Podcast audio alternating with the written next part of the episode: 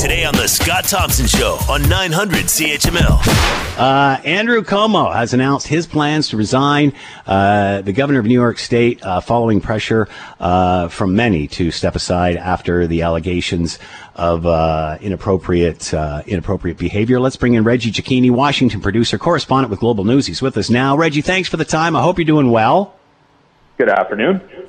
How big a deal is this in the United States? Uh, is it about a Me Too moment or is it about uh, the left and the right?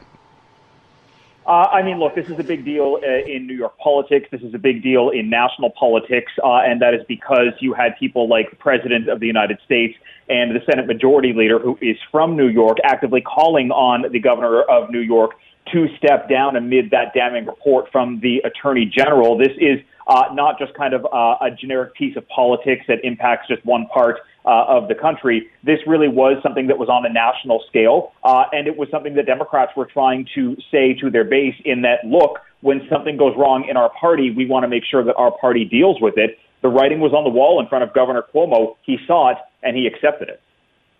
Um, uh, he tried to. I, I, must admit, when I first saw, I didn't watch the entire press conference live. I saw it later, but uh, when I was watching portions of it live, I, I, I at the beginning I got the impression that he wasn't going to step down, and then all of a sudden, boom, uh, the boomerang came around, using the angle that he was from a different generation, or the you know he's used to hugging people and kissing people and such. How did that fly in the U.S.? Well, I mean, look, it, it was only about a week and a half ago that um, New York Mayor Bill de Blasio had slammed those comments from the governor that uh, this generational divide or this age gap that exists between him and younger members of his administration or the general public uh, is hogwash, uh, with de Blasio saying, inappropriate contact, uh, contact and behavior wasn't accepted 100 years ago. It wasn't accepted 50 years ago, and it's still not accepted now. But you're right. When Cuomo was speaking yesterday, he was still defiant in uh, in any of the accusations against him. And you're right; it almost didn't feel like he was going to step down. His legal yeah. team had come out for about an hour beforehand, making this big pitch about how he's been painted as the victim and how this is a political ambush against him. And then it flipped around, and he resigned. But he resigned in defiance while also trying to ensure that his legacy remains intact. So does that leave the door open for him for future politics or, or whatever? What is the future for Andrew Cuomo? Well, I mean, look, American politics uh, is kind of a fickle and interesting thing. You can be accused of wrongdoing and find yourself back at the forefront of politics depending on how the wind turns. Uh, because there is an impeachment process that's underway in New York at the Assembly right now, if they manage to be able to speed that through, over the next two weeks before he resigns. And we know an impeachment can happen in just a matter of days. It happened uh, with Donald Trump right after the insurrection. An impeachment against Governor Cuomo would shut the door on him running for state politics going forward. If the impeachment goes away uh, and if he does step aside and they decide that they don't want to go forward with an expensive and long and kind of time consuming uh, political matter here, that would allow for the door to remain open, uh, and then it would be up to the Democratic Party to figure out whether or not that is the person that they would want on the ticket running at the top level uh, of New York. That's something to wait and see. Impeachment is the only thing that would stop it. What does this do uh, to the relationship between the, the obviously divisive Republicans and Democrats? Uh, more fuel for the fire? Can you throw stones in a glass house? How is this uh, from a partisan standpoint? Well, I mean, look, Republicans uh, were quick to try and go after Democrats by saying, look, you know, these allegations have made, uh, been made about uh, uh, the behavior of Governor Cuomo. You need to jump on it as quickly as you jumped on someone, say, Donald Trump. Uh, in the moments before he became president, but Democrats did move quickly on this.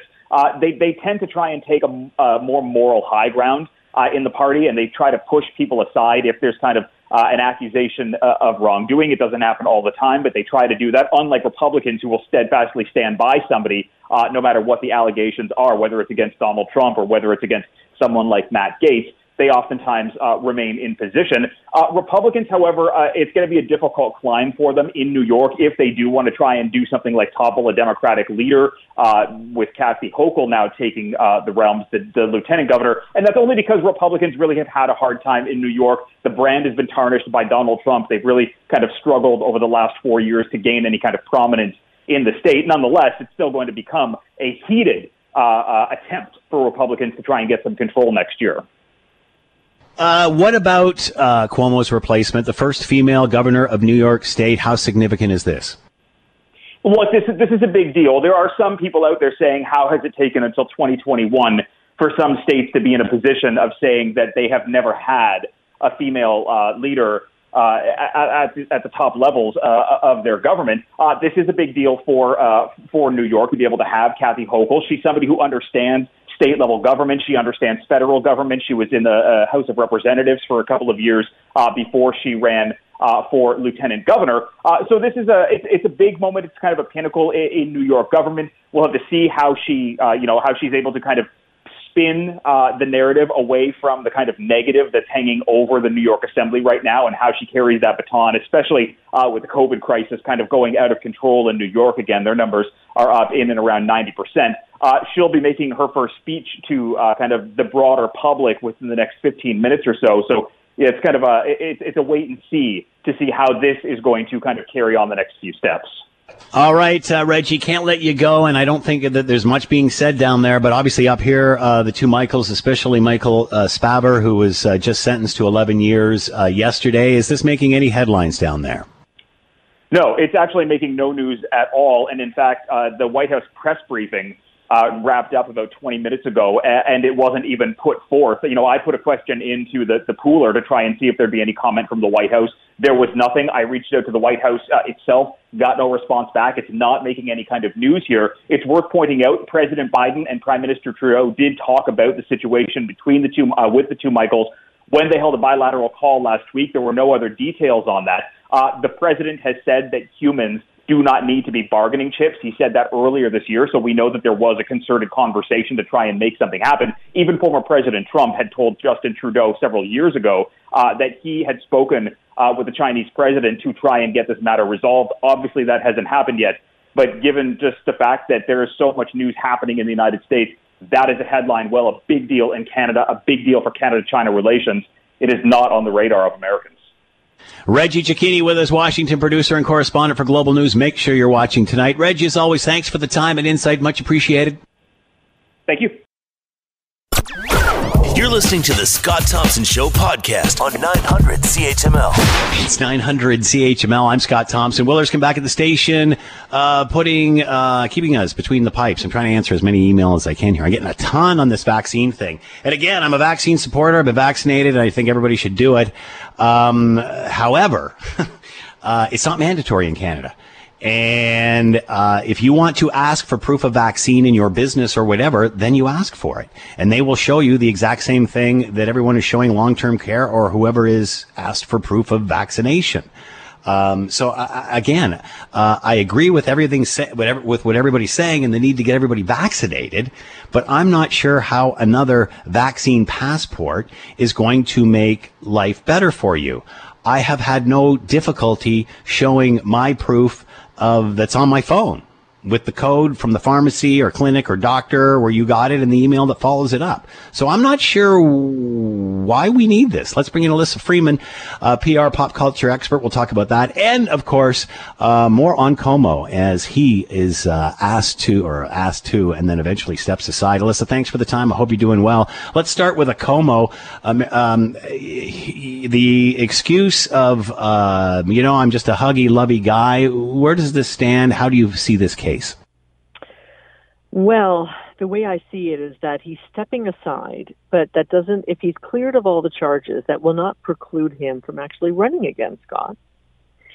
So Mario Cuomo is a smart and savvy guy and allegedly a little bit lecherous when it comes to female staff.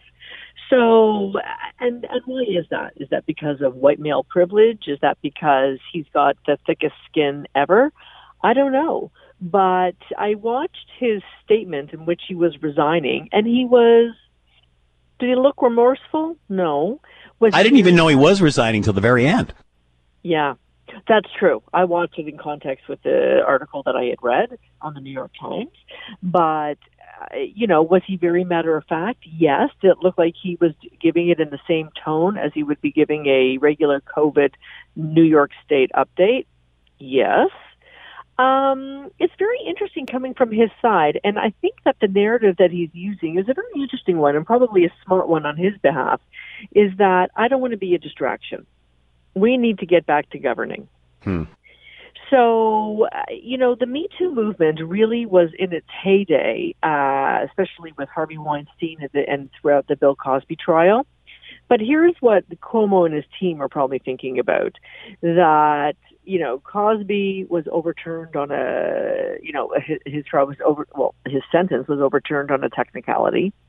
And, you know, when women do complain and they do come forward, the, uh, you know, the defense will uh, basically uh, poke holes in all their testimonies. And it's really, really difficult for women when they do come forward.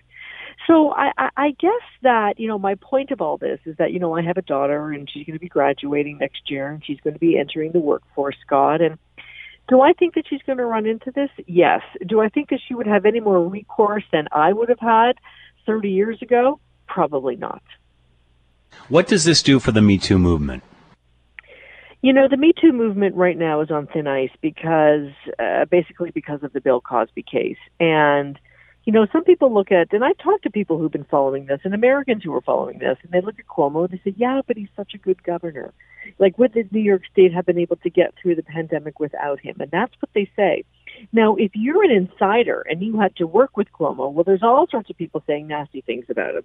But then again, you know, I guess you won't go into every workplace and, and say that, you know, nasty things about your boss.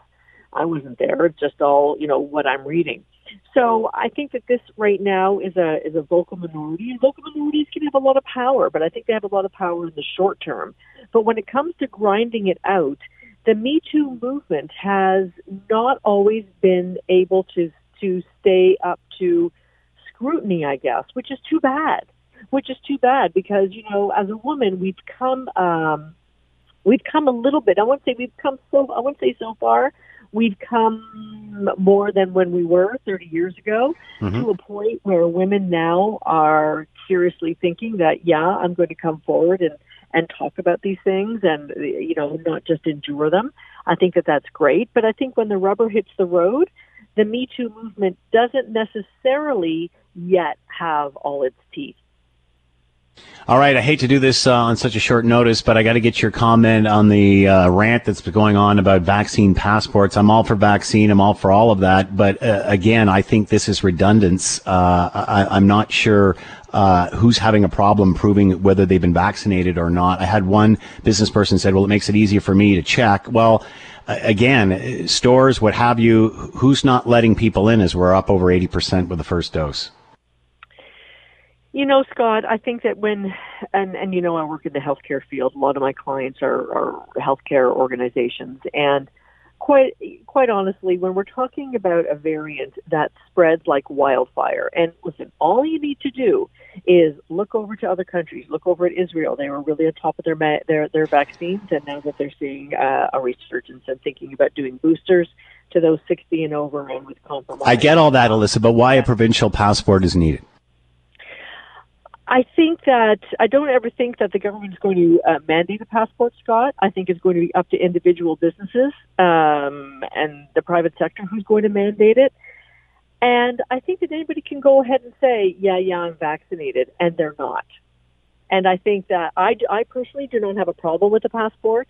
Um, it do is because that I have a sense of mistrust that people are saying they're vaccinated when they're not. Yep, I am. What about just having like again? I tried to get into my mom's long term care. I forgot my uh, my uh, piece of paper, but I had it all on my phone along with the QR code and the email from the pharmacy clinic or doctor where I was vaccinated. So that got me into long term care where all the deaths have occurred, most of them.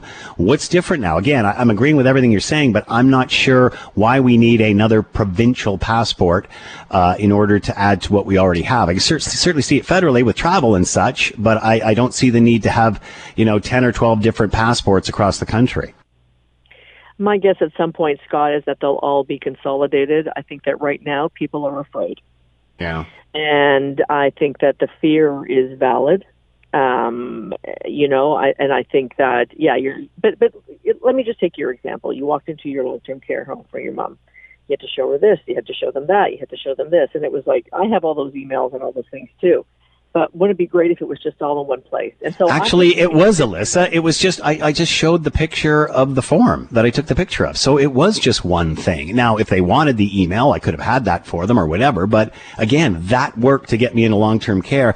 Uh, I agree with everything you're saying. I'm just not sure what that extra document will do. I think this is uh, really just a distraction, a political distraction, as some people want this mandatory, and I get that discussion too. But it's not in Canada at this point. Yeah, but but Scott, healthcare is not federally mandated.